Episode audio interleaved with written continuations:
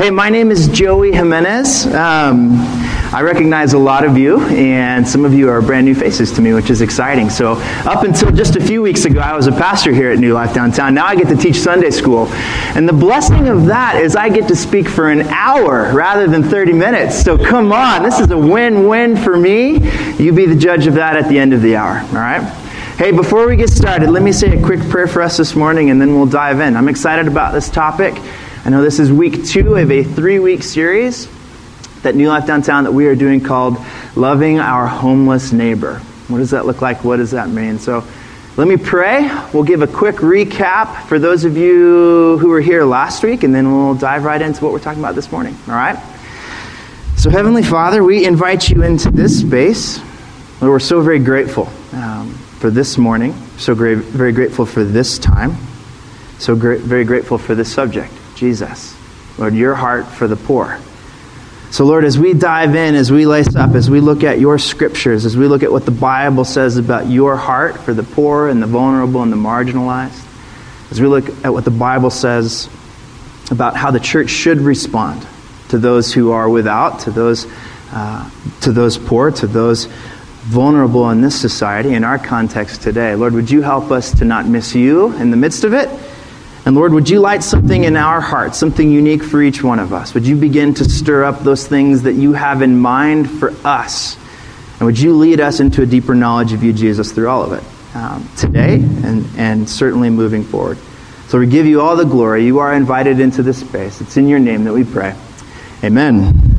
I'm going to see if I can adjust this a bit and avoid some of that moving. Hey, so week two, how many of you guys, just out of curiosity, just to see where we're starting off from, how many of you all were able to be here last week when Matthew Ayers was speaking? Awesome. So, uh, just to start, a few maybe highlights from you guys. We're going to participate a bit this morning, so maybe a few highlights. What were some things that stood out to you as we kind of talked about demystifying what it means to be homeless? Who are the homeless? What are the circumstances surrounding homelessness? Maybe a few of you, if you'd be willing to share, what were some things that stuck? Yeah.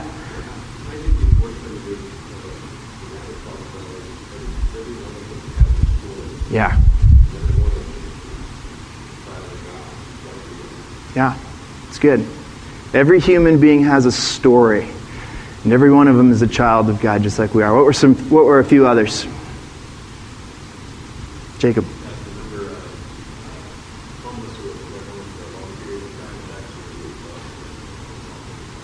Mm-hmm.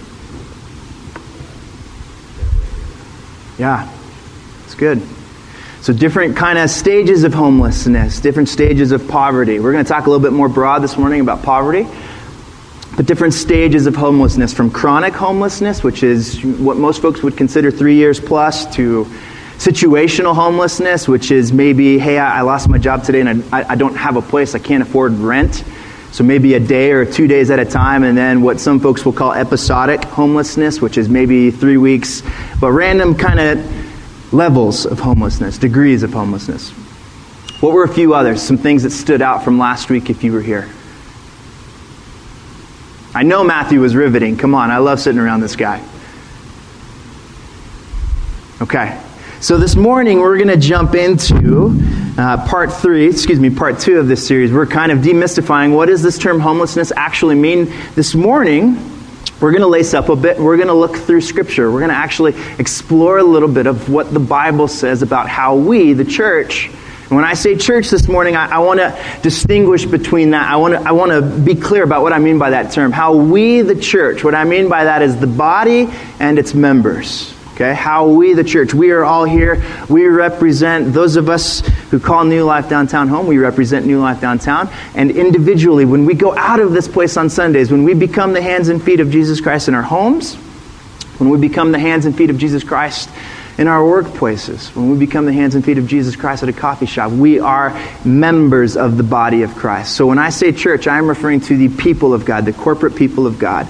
The body, and its members. Okay, so this morning we're going to explore what's the church supposed to do? How are we supposed to respond? What does the Bible say? How does it instruct us with how we're supposed to both look at and respond to this issue of poverty and individuals who may be in a place of poverty?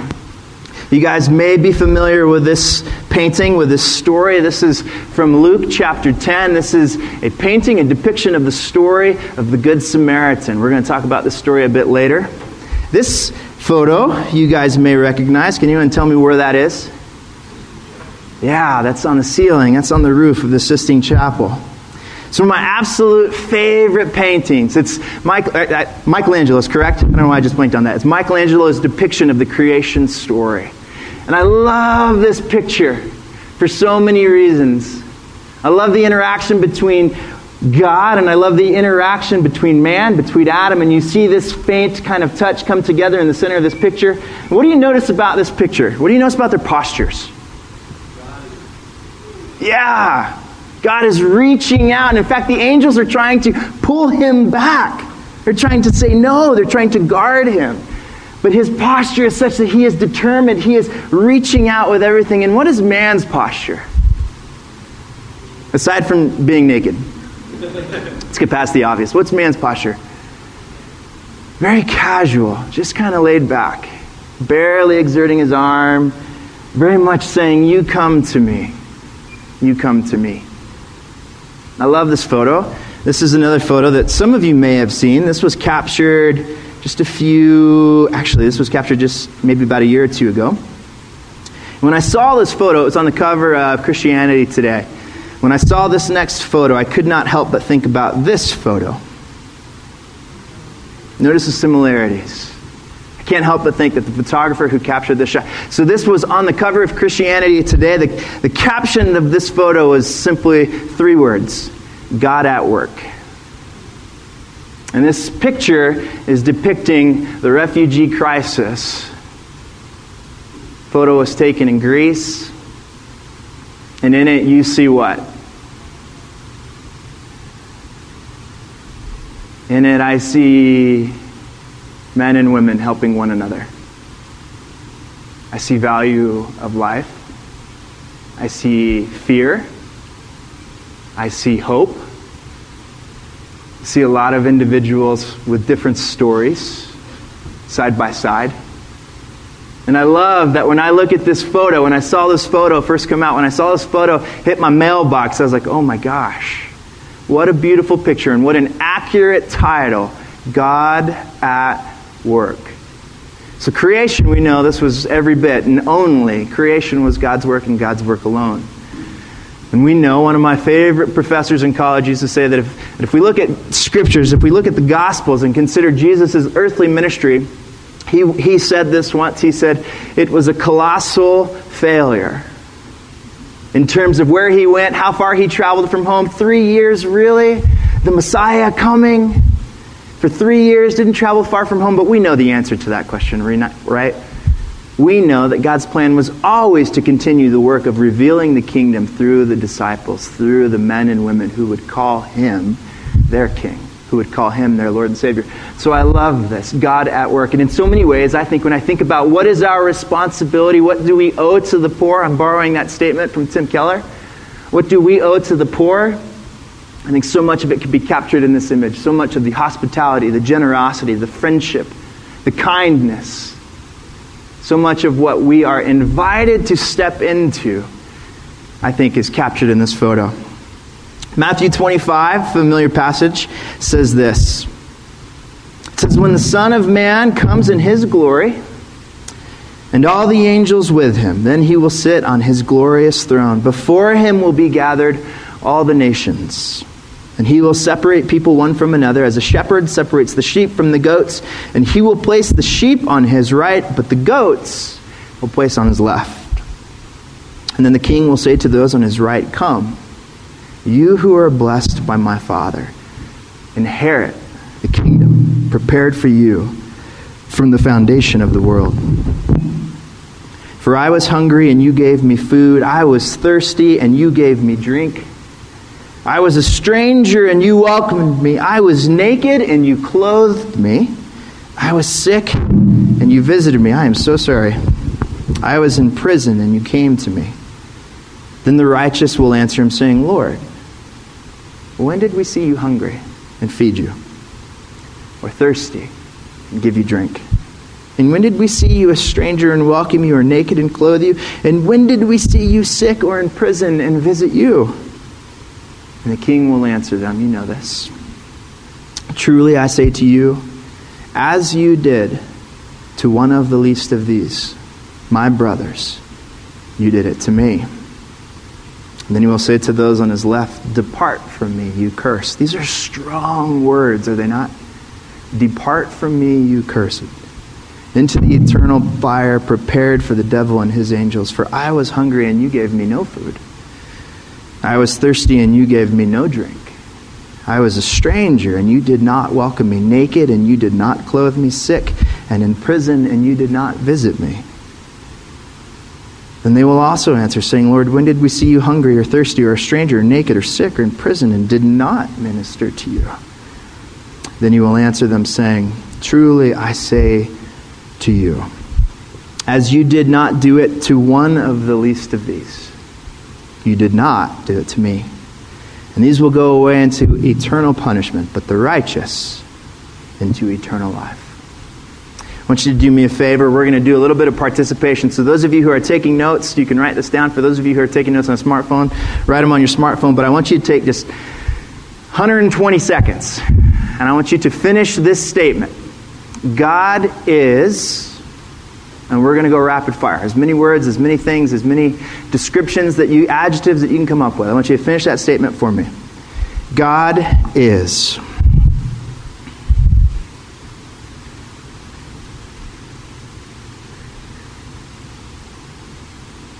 And if you don't have something to write with, that's fine. Begin making perhaps a mental list.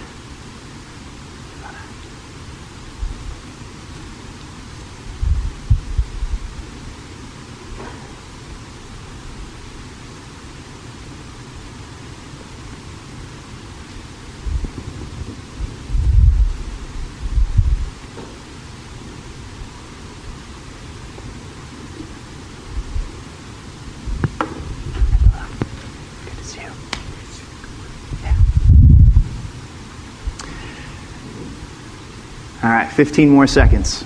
I have no idea where that falls in the realm of 120. I just made it up.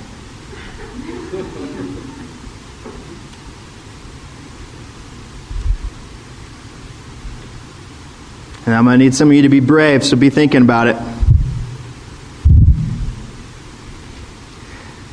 Or don't make eye contact, one of the two.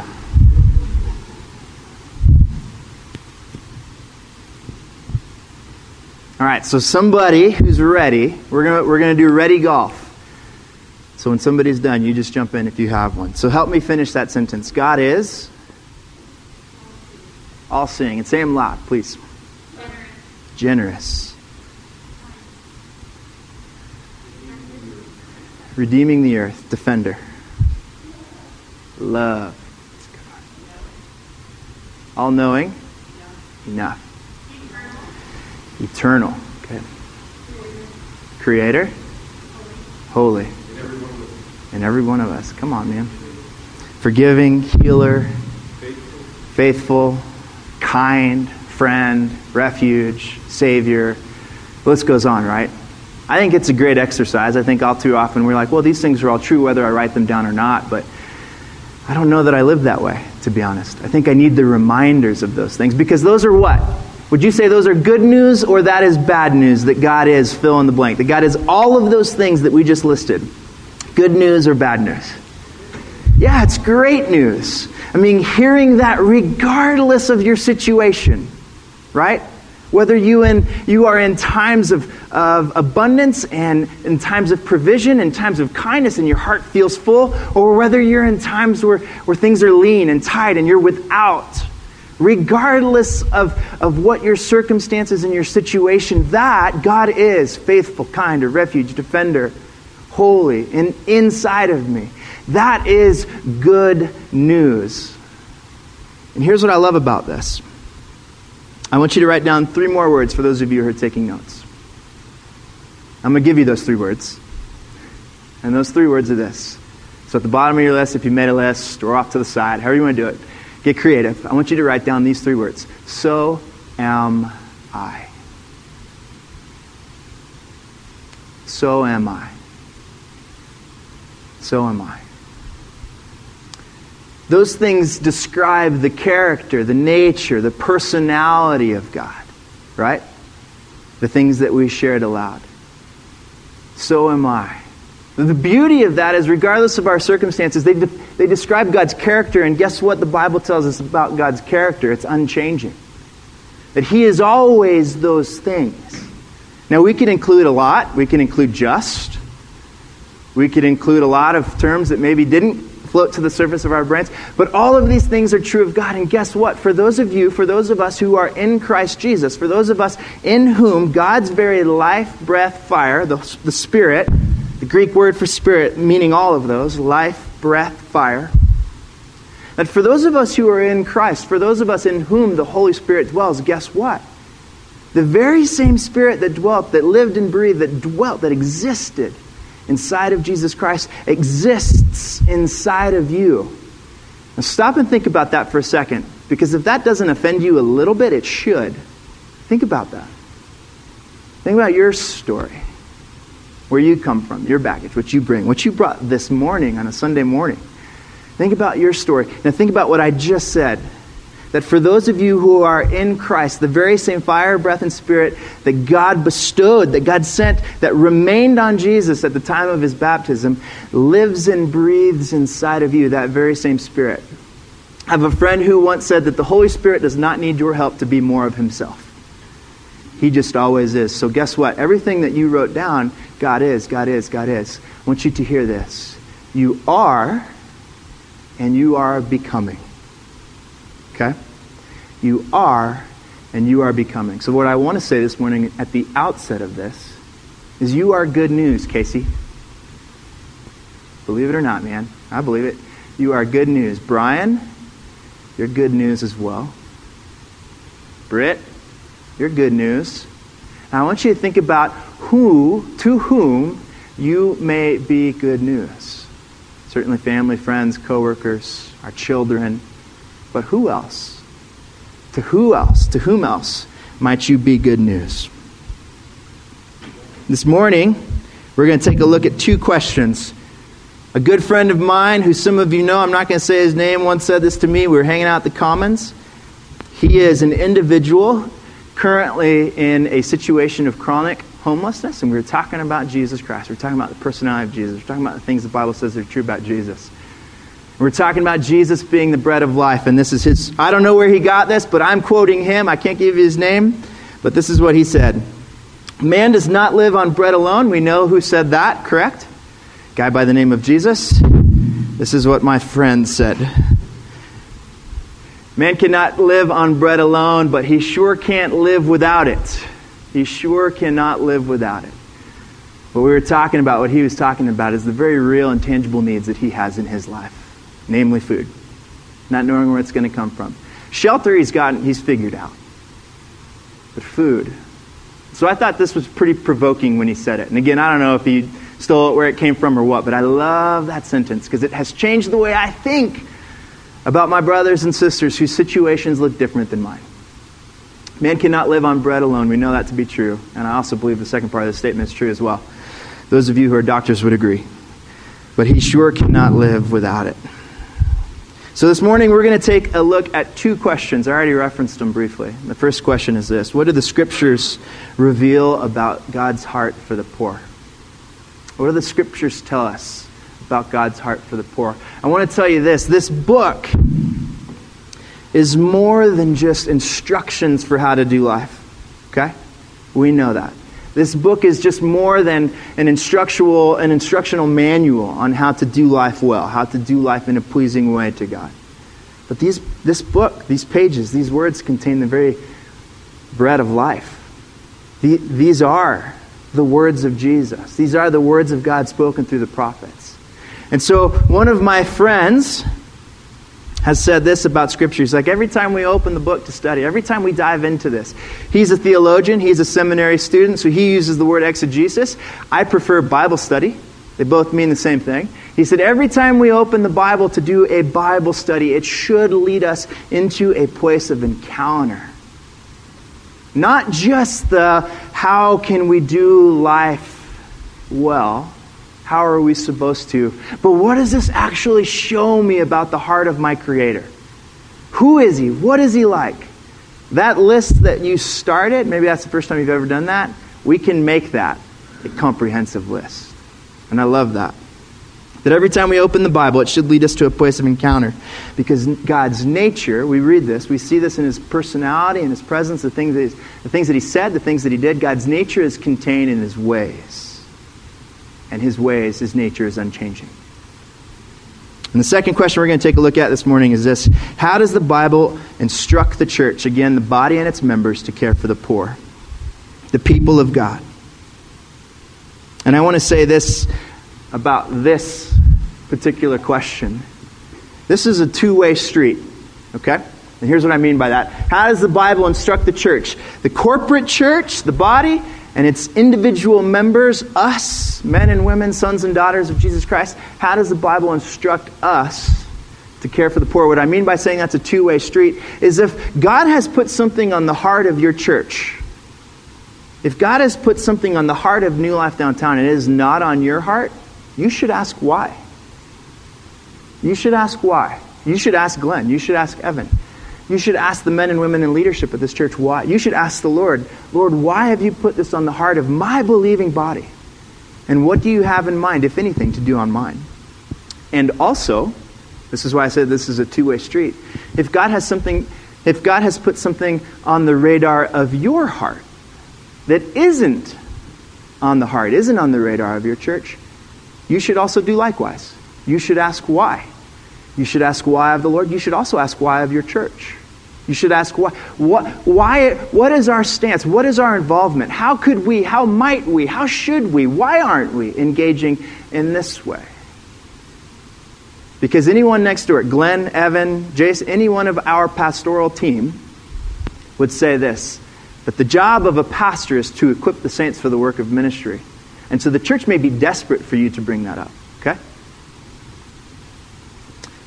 So Micah 6 8, this verse I hope is, is on your radars. Um, I will not tell you you should commit it to memory, but you should commit it to memory. Um, I'm not a pastor anymore, so I can get away with saying that. I was 15. I had met the Lord like a week earlier, and my young life leader, the guy who led me to Jesus, with a bunch of high school kids sitting around the breakfast table, gave us this passage and said, Fellas, we're going to come back to this again and again and again until you get it. Micah 6 8 says this And what does the Lord require of you but to do justice, to love mercy, and to walk humbly with your God? What does the Lord require of you but to do justice, to love mercy, and to walk humbly with our God? We're going to do a bit of word study at the beginning.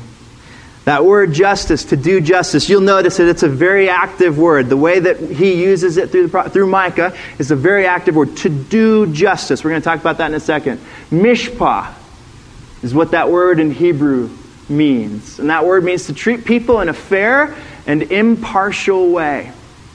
It means to give, to freely give what is due. Tim Keller, in his book, Generous Justice, recognizes that each individual has a story, recognizes that each individual is a son or a daughter, a child of God, and deserves to be treated. To give them their fair due means to be treated like a child of God. To give them their fair due.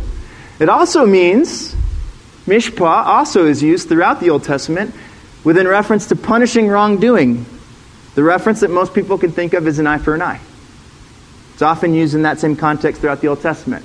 And at the same time, it's also used in a positive, giving people what they deserve. This reference in Deuteronomy 18 has to, has to do with priests receiving their financial compensation. Not compensation, but their financial, them being taken care of financially. Giving people what they deserve. The next word is mercy. I don't have a great Hebrew accent, but that is pronounced chesed. And you guys have heard that word before. It's often translated in your Bibles throughout the Proverbs as loving kindness.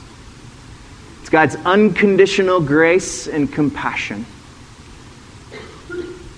And the last word that we pull out of there, mercy, if if justice, if to do justice, do justice is an active word, love mercy, I think, is an attitude. Okay? It's my thought. An attitude is actually an aeronautical term. Any pilots in this room? Anyone like to fly? Any nerds like me who just like to read that stuff? Attitude is an aeronautical term, and it has to do with the position of your nose in reference to the earth. So if you have a positive attitude, your nose is pointed up. If you have a negative attitude, your nose is pointed down. With a positive attitude, the, the natural flow of everything pushes the plane up, and that creates a loft. With a negative attitude, think about this in life too, okay? With a negative attitude, the natural flow pushes a plane which way? Down. Which is where we get positive attitude and negative attitude. To love mercy, I think, is a very positive attitude, outwardly and inwardly. And then the last word, to walk humbly. I couldn't find the great definition for to walk and humbly, but the word humility is anah. And that means with gentleness and meekness. I use this word a lot when sitting with couples talking through premarital counseling. And the definition, the picture I love to offer people when we think about humility, so think about our relationships, this is the picture. I want you to imagine, Rachel, that I am putting something in your hands. So put out your hands and just pretend, all right? So, what I'm putting in your hands is a vase that was made by God Himself. And it is beyond fragile. But I'm going to give it to you. And I want you to hold it. Okay? Want you to hold it for the rest of the hour. I'm just kidding. You don't have to. But that's the picture of humility. That's the picture of gentleness. To hold something that has infinite value. Okay? And humility, also, we won't spend too much time here, is also a two way street because that is recognizing who you are in God's eyes and holding that with infinite value. Recognizing that, holding that gently. Believing that you did not earn, that you did not create yourself, that you do not breathe yourself into existence every day. But there is someone who loves you unconditionally, and He has. And He has said, Julie, you are this, this, this, and this. And you get to hold that gently. And Chauncey, He has said the same about you. You are these things. And you get to hold that gently. And you also get to enter into others, the story of others. And guess what? To walk humbly with God is to hold your identity in His hands and in your hands lightly, gently, with great caution and with great reverence and awe. And you also, Jacob, get to hold other people's stories in the same way the men and the women that you interact with. Whether it has a positive influence or negative influence that you get to hold. You get to walk humbly. Not only alongside, but as a representative, right? As an ambassador, you get to walk humbly with other people's stories. So we're going to camp on the first word because I only have an hour. so we're going to camp on the word justice. Oftentimes throughout um, the Old Testament, just surveying the Old Testament for this first few minutes Oftentimes, we find that word throughout the law, throughout the prophets, throughout the wisdom literature, wisdom literature being Psalms, Proverbs, Job, and Ecclesiastes. We found justice being used in reference predominantly, not exclusively, but predominantly in these four categories the widow, the orphan, the alien, which is another term for saying foreigner, and the poor. These four categories. Let's have a few, if you don't mind, can I get a few folks to volunteer to read? We're going to read three or four passages. So if somebody would, read that as loud as you could, if you don't mind. You not discreet or aggressive border. Whoever will do not take advantage of the widow or the orphan. If You not mistreat or oppress the foreigner, for you are born with you. Do not take advantage of the widow of the father. If you do, you may cry to me. I will certainly do it. Somebody, Leviticus.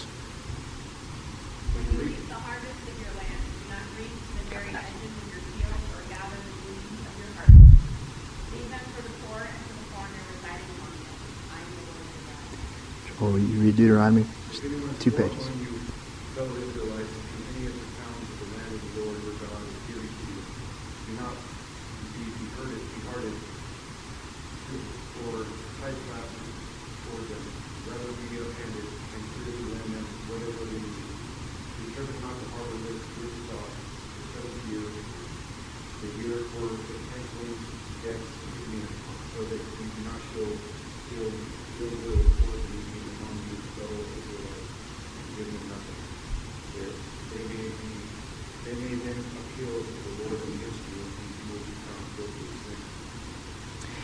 Give generously to them and do so without a grudging heart, because this because of this the Lord your God will bless you in all your work and, and in everything you put your hand to.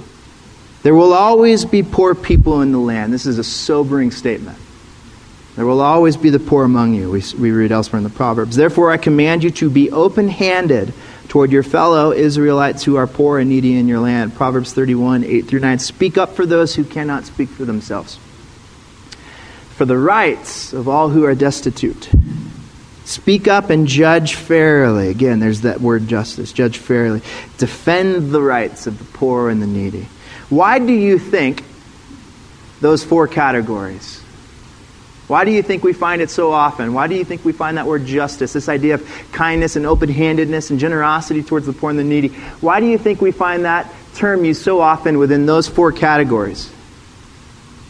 Anybody? The most vulnerable? Okay. Why else?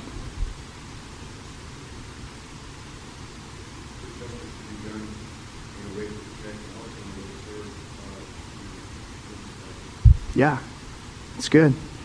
So at the time, uh, to be clear, so I'm, i referenced this earlier. So injustice was not something that was only was not something that was um, that only happened to the poor. Okay, the Bible is the Old Testament is full of examples of the wealthy suffering injustice as well. But I think it's interesting that these four are highlighted. Most Old Testament scholars would say this. It's because at the time, in ancient Israel, at the time of, at this ancient time, there were no systems.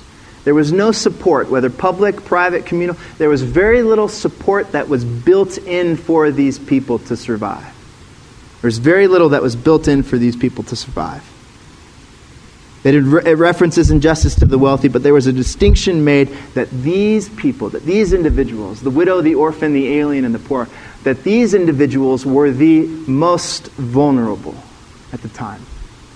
So, what does that tell you? Just stop for a second. Over 200 references, over 200 references in the Old Testament alone with regards to justice being directed towards the widow, the orphan, the alien, and the poor. What does that tell you about the heart of God? I need some participation. Unless we need to all take a break and get coffee. Well, what does that tell you about the heart of God?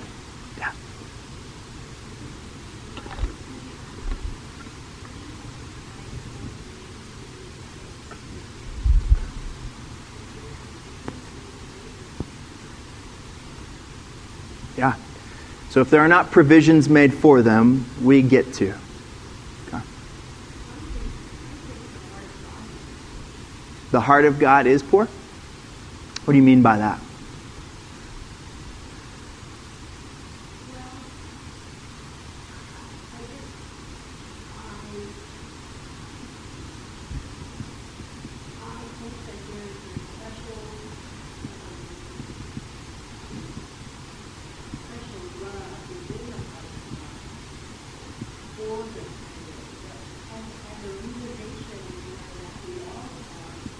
Yeah. It's good. It's good.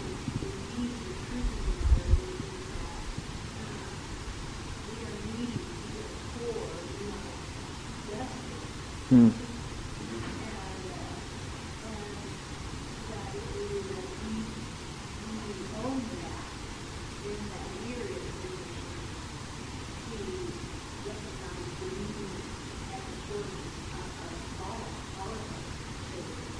It's good.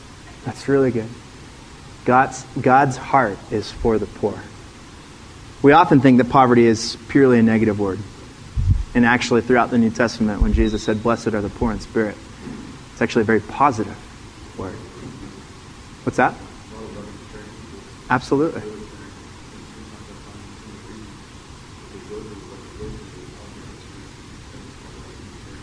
Right poverty of spirit throughout the New Testament, we're not going to camp there a ton. Poverty of spirit throughout the New Testament actually, actually has the connotation of being dependent upon God. It's a very positive term. It's often used in most early church writings of the priests, of the monastics, of the early church fathers, that they were poor in spirit. Mother Teresa was poor in spirit. to, to reframe a bit how we think of that term, poverty of spirit. Throughout the Proverbs, so we're going to look at two pages practices that were condemned and practices that were blessed. Just in the Proverbs alone, with regards to care and how we interact with the poor. These were practices, and again, this is taken purely from the Proverbs. These were, these were practices that were condemned oppressing the poor, mocking the poor, gloating over disaster, things that had happened to them that hadn't happened to you, shutting our ears to the cry of the poor, exploiting the poor, crushing the needy in court, closing our eyes to the poor and not being concerned about justice for the poor. Ignoring the poor throughout the Proverbs shows as much contempt for God as actively oppressing the poor. Again, I took that from Timothy Keller's book. So practice is blessed. Throughout the Proverbs, again, being kind to those in need, loving mercy, again, lending to the poor. Oftentimes throughout the Old Testament, when we hear lending to the poor, now this, there are distinctions that are made here. We're not going to get into this too much, but there are distinctions made to the brother, and there are distinctions made to the foreigner. Lending to the poor is spoken generally to all. Lending to a brother or sister without interest, and oftentimes lending to a foreigner without interest as well. Being generous, sharing food with the poor, caring about the justice, about justice for the poor. Speaking up for those who cannot speak for themselves, judging fairly, defending the rights of the poor and needy, being kind to the needy is equated with honoring God. So, why justice? Why is justice important? Again, we talked about this a bit because God's heart is for the most vulnerable. Therefore, He commands. A strong word. But the posture of the command in the law, that's where we're pulling a lot of this from the law and the prophets. These are commands. These are not strong suggestions made by God. Hey, I think if you do this, it may go well. These are commands. Do this. I am the Lord your God, he says. If there is ever an exclamation point, an emphatic in the Bible, it is when God has to drop the I'm the Lord your God card. Because God's heart is for the most vulnerable. And therefore, he commands his people to care for them. And what I want to, what I want to say here, again, Timothy Keller in his book, it's one of my favorites, Generous Justice, in his book, distinguishes, differentiates between justice and charity. And there is a difference. When you think of charity, what comes to mind? When I think of charity, I think of giving freely. I think of generosity. I think of being compelled by something. I think of uh, sympathy. I think of empathy. I think of something that strikes a chord with your heart and you give. But oftentimes, charity involves very little investment, other than a one time gift, perhaps. And justice is the exact opposite. Justice, according to the Old Testament, we're told that to deny kindness and generosity towards those who are without, to those who are in need, to deny them that is actually offensive to God. We are actually disobeying a command that God makes. And so, if that's true, if it's disobeying a command that God has made, it's holding God in contempt, then it's actually not an option. It becomes an obligation. Justice becomes an obligation. We do not have the choice. We are instructed to, we are commanded to throughout the Old Testament. And I know what some of you are thinking. We're going to get there. How does that translate into New Testament times? We're going to get there in a second. The second part is to reveal God's glory among the nations. At this time, every culture, at this time, Old Testament, Every culture revolved around, culture, societies revolved around the powerful and the elite. And so God chose Israel. God, God picked Israel to be a chosen people, correct? God chose Israel in so many ways, just like the modern church, just like the church today. God chose Israel to be different. Rather than being, sadly though, I think if, if we were to give ourselves an honest appraisal, thinking of societies that revolved around the powerful and the elite. Perhaps not much has changed. But God chose Israel to be different in that time, and I really believe in the bottom of my heart that God chose the people of God. God ordains the church to be different. To say, regardless of status, regardless of privilege, regardless of power, authority, we get to be a representation. The church gets to be. We get to reveal God's glory among the nations. Deuteronomy, I think we have this in here, Deuteronomy 4 6 through 8. This is one of my favorite passages. This was a memory verse in high school. Keep them and do them, the law, these commandments, for that will be your wisdom and your understanding in the sight of the peoples, who, when they hear all these statutes, will say of you, Surely this great nation is a wise and understanding people. For what great nation is there that has a God so near to it as the Lord our God is near to us whenever we call upon him? And what great nation is there that has statutes and rules so righteous? so righteous as all this law that I set before you today. When we think about the widow, the orphan, the alien, and the poor, I think if we're being honest with what that means in a New Testament, what that means in a modern context, I think we have to add to that single mothers. I think we have to add to that. It, included in that is, is the refugee, the alien, the foreigner, I think included in that is the immigrant, the migrant worker. I think included in that are the elderly also. Did you know that the minimum, that the poverty line for a single mom with two kids, that the poverty line for a single mom with two kids is $50,000. If she's making less than that, she's below the poverty line for a single mom with two kids. I know a lot of men and women in this room who don't make that. That's the poverty line for a single mom with two kids, $50,000. That's what, that's what the government has said she needs to make in order to be sustainable in life, in order to thrive. So the second, this question, what do the Old Testament laws reveal to us about God's heart for our relationship? I think when we, I, I put this question up there because oftentimes when we think about these laws, so to bring it into a New Testament context, we have to ask the question, so how does that translate? And what I, into this time, post Jesus. Okay? And we know the passage that I did not come to abolish the law, but to fulfill it, Jesus says. I came to be the fulfillment of these laws. I came to be the embodiment of what it looks like to live this perfectly. And it actually has very little to do with ascribing to this list and, and so much to do with ascribing to a relationship right? This is what Jesus did. Jesus lived in relationship with God the Father like no one before or after has ever done. And by that, oh, these things just kind of got checked off the list. He lived in perfect union with God the Father at all times. So, what does it look like in New Testament context? I'm not going to camp here a ton, but I'm going to use one example. We read it in Leviticus. And I think it's so fascinating, especially for those of us who are involved in the business world, who are business owners, who are entrepreneurs, for those of you who are employers, who maybe who lead teams, even if you're not a business leader or business owner. The gleaning law that we read about in Leviticus. So, one of the laws for landowners, for those who were farmers, who worked their land, who cultivated their land, it was theirs, was that they were told not to harvest, not to take a harvest from the perimeter of their field. They're also told, throughout the law, that as they are harvesting, that anything that, you know, as they're taking the sheath and as they're cutting down grapes or whatever they're farming, anything that falls to the ground, they're not to pick up. So if it doesn't make its way into the basket, if it doesn't make their way into their hands, anything that falls to the ground while they are harvesting, they're not to pick up.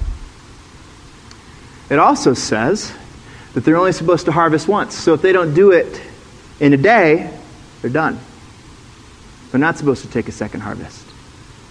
All of these laws were in place for landowners.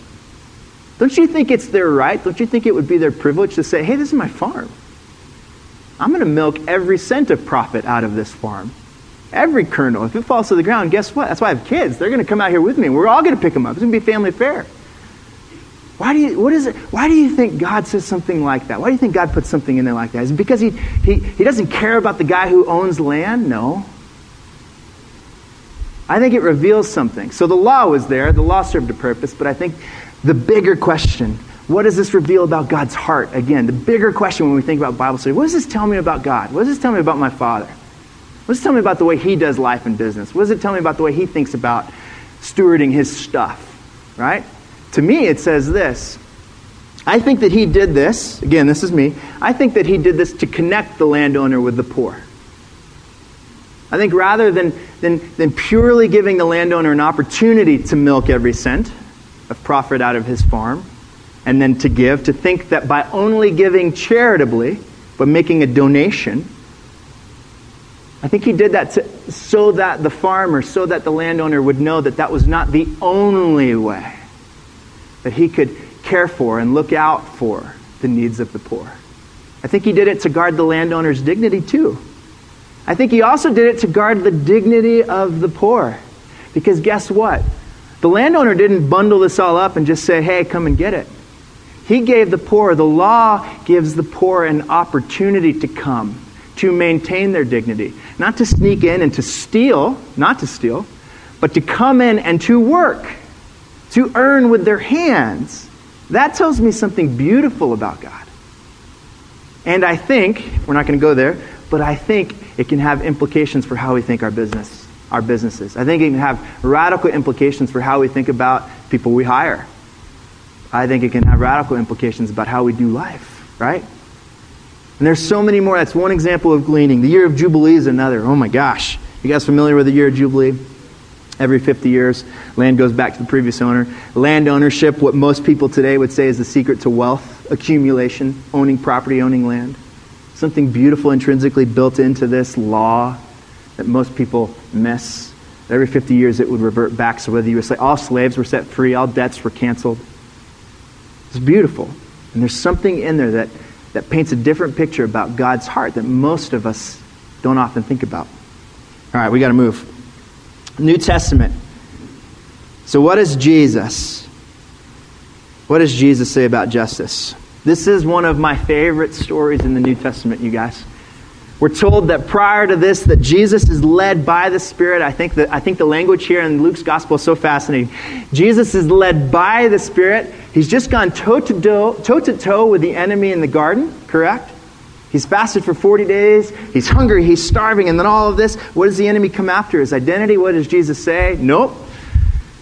And then after that, he's ministered to by angels. He's led into the desert by the Spirit. He's led out of the desert in the power of the Spirit, is what Luke's gospel tells us. Something happens in that place. It's identity. We're not going to camp there, though. Jesus comes to Nazareth where he had been brought up, and as was, he as was his custom, think about this moment.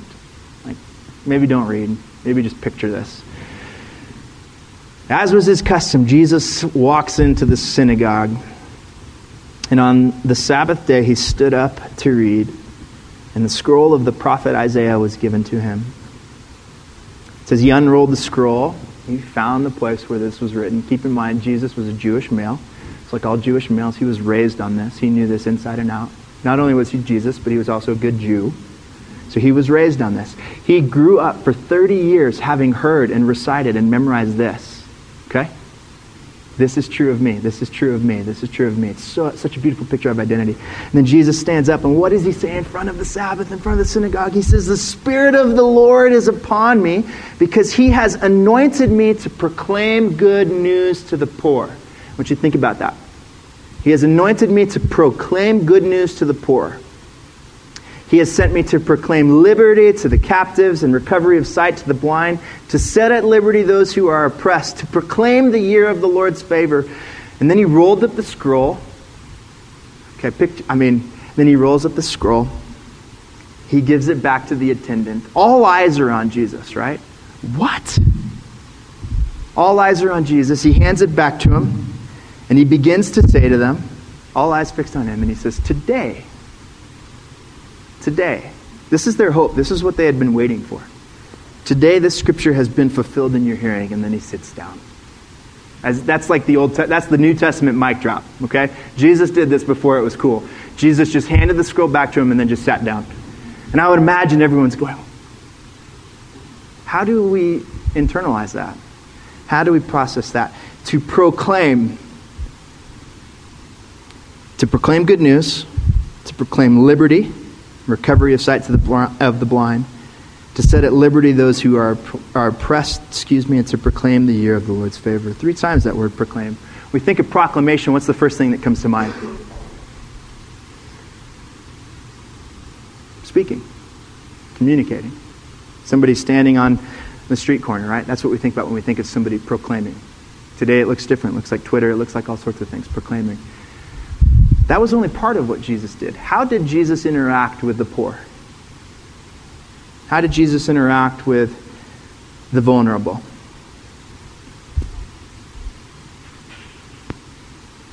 What was that? Oh, sorry. What did he do? Jesus ate with sinners. Jesus stopped and he touched lepers. Jesus picked up, he, he, kneeled down and he looked into the eyes of a woman caught in adultery. And what did he call her? Daughter. Jesus hung out with, he hung out with children. The disciples didn't want him to. Jesus said, No, bring him here. They, they weren't counted, they were insignificant at this time. That's depressing. And Jesus said, No, bring him here. Bring him here. Jesus proclaimed with word and with deed, right? I would say, I, I, gosh, I don't even know. This would be a great study. I, I don't even know if you could say equally. I think the ultimate exclamation point on that is the cross, which he said with very little words. Which he did, excuse me, with very little words. And maybe the epitome of this New Testament picture is found in Luke 10. This question Who is my neighbor? You know the story. A lawyer stands up to put Jesus to the test, saying, Teacher, what shall I do to inherit life? This is a lawyer, right? He knows what he's doing. He's no fool. He knows how to interact in the courtroom.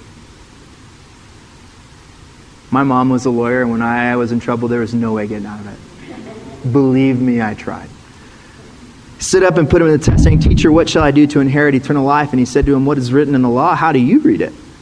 And he answered, You shall love the Lord your God with all your heart. He's a good Jewish lawyer. You shall love the Lord your God with all your heart, with all your soul, with all your strength, and with all your mind, and your neighbor as yourself. And he said to him, You've answered correctly. Bingo. Do this, Jesus says, and you will live. But he desiring to justify himself. Wow. Desiring to justify himself. Man, I, I, I, did not think about that until I'm just reading this. But for those of you who are taking notes, in what ways do I desire to justify myself, my action or my inaction? That's convicting for me, thinking through decisions I'm making right now in my life about where I serve and how I serve and what I commit to. But he, desiring to justify himself, said to Jesus, And who is my neighbor then? So Jesus tells this story. We started with this picture. Jesus says, A man was going from Jerusalem to Jericho, so a Jew. And he fell among the robbers who had stripped him and beat him. And he fell among robbers, excuse me, who stripped him, so he's naked, who beat him and they departed, leaving this man half dead, we're told. Now, by chance, lucky for him, a priest is walking by. And what does this priest do? Now, by chance, a priest was going down that road, and when he saw him, this is a representative, the head of the church. When he saw him, he passed by on the other side. And so, likewise, a Levite, when he came to the place and saw him, what did the Levite do? Passed by on the other side also. But then there was this man. There was this man who, for a Jew, was an enemy. Not just somebody he didn't like, but for a Jew was an enemy. Okay?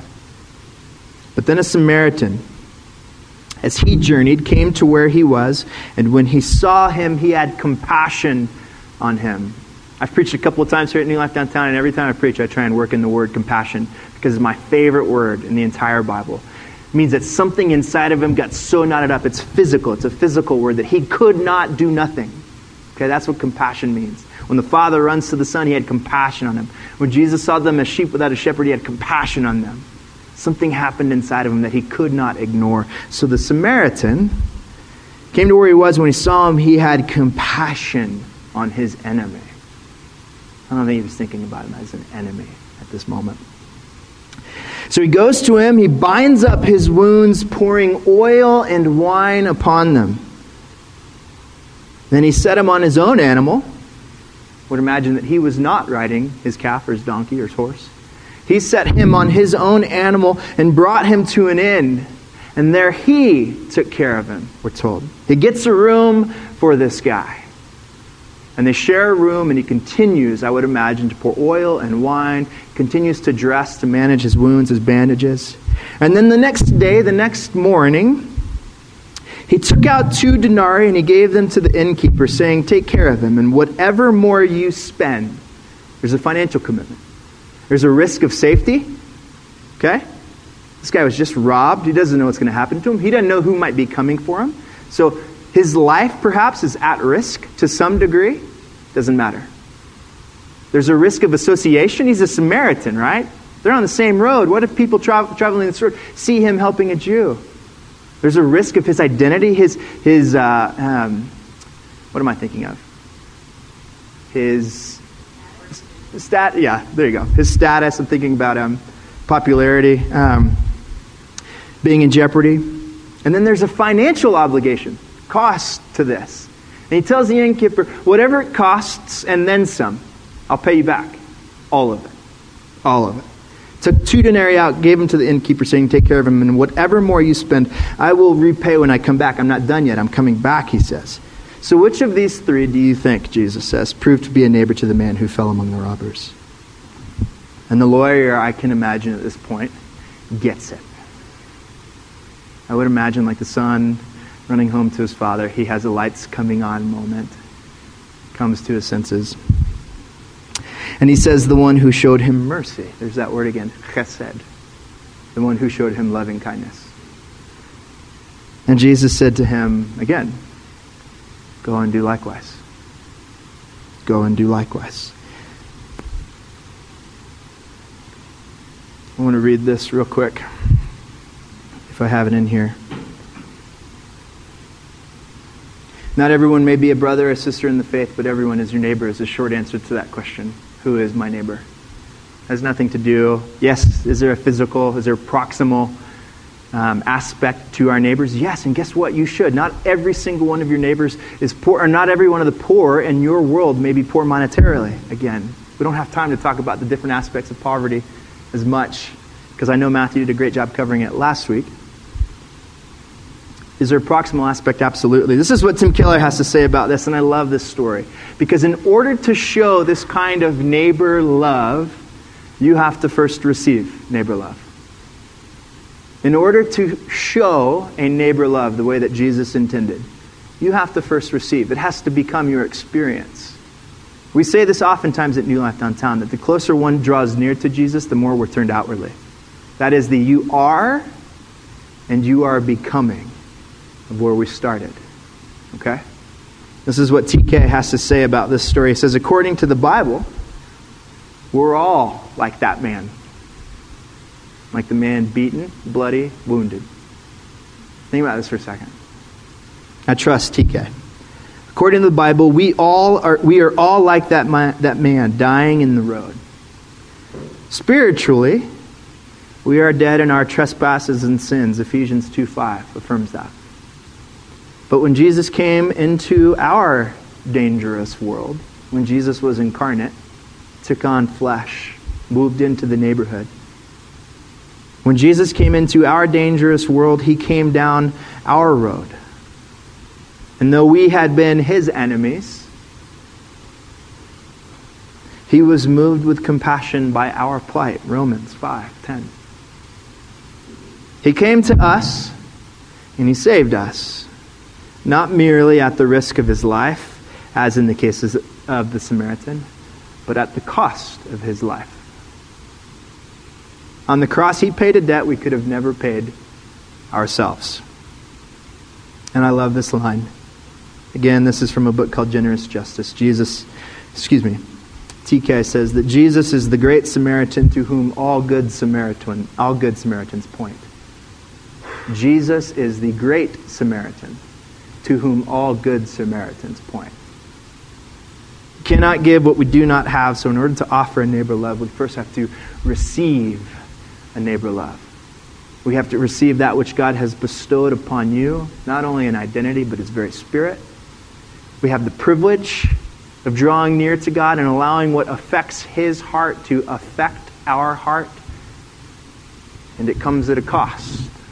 Think about all of the stories. The Son of Man has nowhere to lay his head. Leave your nets and follow me.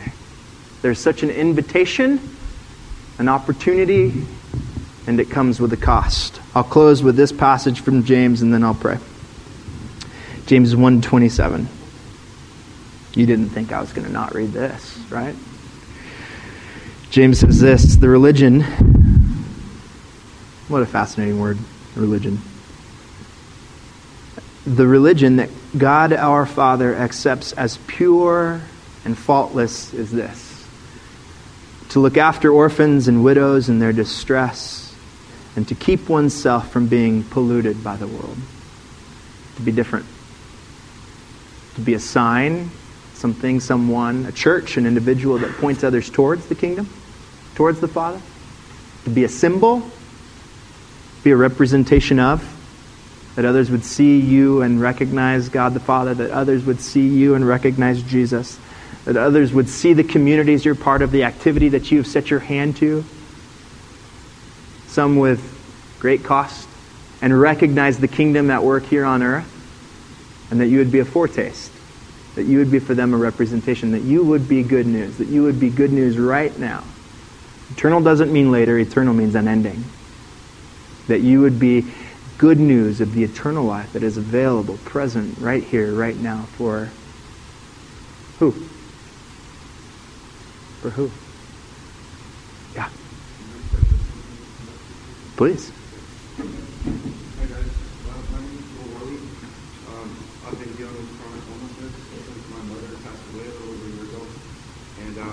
You know, I don't need to break down the whole testimony, but uh, in the last two weeks, a little over two weeks ago, I came here. I came back here because I felt God more, more here in this area than I haven't had in my whole life, and more love, and more favor than any other place I've ever been to. And I come back, and you know, I was homeless on the street for two days. There was a brother uh, two Sundays ago that was leaving here. His name is Brother Eric. You guys may know him. Uh, Eric, Eric um, saw me and my puppy walking. He showed favor and, and actually gave me time of day. You know, there was a lot of people because I never changed my attitude. Two days I was here homeless, you know, I would still speak to people and nobody would speak back because I looked at it, you know, and uh, maybe, you know, too much.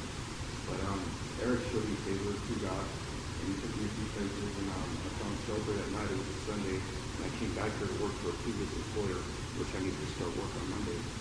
So I was just beaten down, greasy socks, didn't know what was going to happen, really super stressed out. And he helped me, took me a few places so I could find shelter. And that was uh, just a little over two weeks ago. I came here and I, and I worked for my employer. Things went great, and then I went to the Springs Rescue Mission to go and find out about some communities. Hmm. And I shared stories here and testimonies with a lady that's working there. Her name is Denise Largo. And uh, she got it that God told her, here, take this application. Long story short is uh, I, I now work for, for the, uh, the Springs Rescue Mission. I'm, I'm staff there. Come on. And I came here this morning, special, was right here by another brother, and he helped me find something, invited me here. And he might have not thought that I was going to come that Sunday, and, I, and I've made this my home church. And I came here this morning to learn as much more as I can uh, to help the ones that, that I live side by side. I live the Archangel Family Shelter, and I work at the Springs Rescue Mission. So this is God is working through my life right now, something very good. And, uh, and there's people out there in the world that may need us. Even if it's respond to something nice from somebody, it really means the world to anybody. You never know what they're going through. So thank you, my brothers and sisters. Joel, thanks, brother. Amen. If you're sitting near somebody, grab their hand. If not, just put your palms up.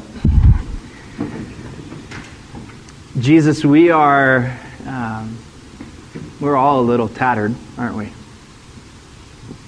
I know I am. And you still, still turn towards me. You still offer freely the same love that made me fall in love with you the first time.